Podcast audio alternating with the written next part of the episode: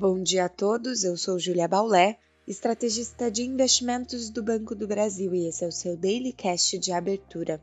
Hoje é quinta-feira, dia 20 de julho de 2023 e as bolsas globais operam mistas nessa manhã. Nos Estados Unidos, as ações da Netflix, Tesla e IBM operavam em queda após a divulgação dos seus balanços trimestrais levando o mercado acionário futuro a apresentar cautela no país. Destaque negativo para Netflix e IBM, que decepcionaram em termos de receita.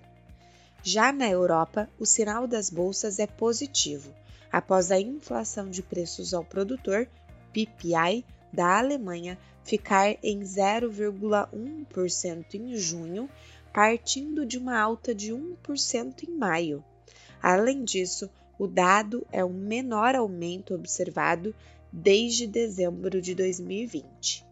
Na Ásia, as bolsas fecharam em baixa após o Banco Central Chinês manter suas principais taxas de juros inalteradas.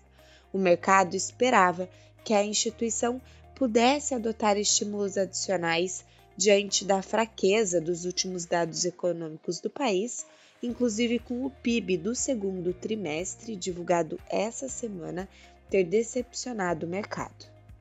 Por último, em relação ao exterior, na agenda econômica para o dia são esperados o índice de confiança do consumidor da zona do euro, além dos pedidos de auxílio-desemprego e vendas de moradias usadas nos Estados Unidos.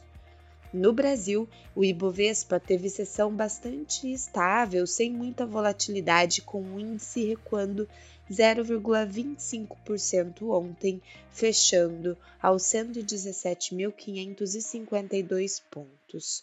O dólar recuou, zerando o avanço do mês aos R$ 4,78. Mesmo com a queda do dólar, na curva de juros observamos ajustes para cima depois de dois pregões de fechamento. Para hoje, a baixa dos futuros de Nova York pode pesar no Ibovespa na abertura dos negócios e considerando uma agenda sem indicadores locais.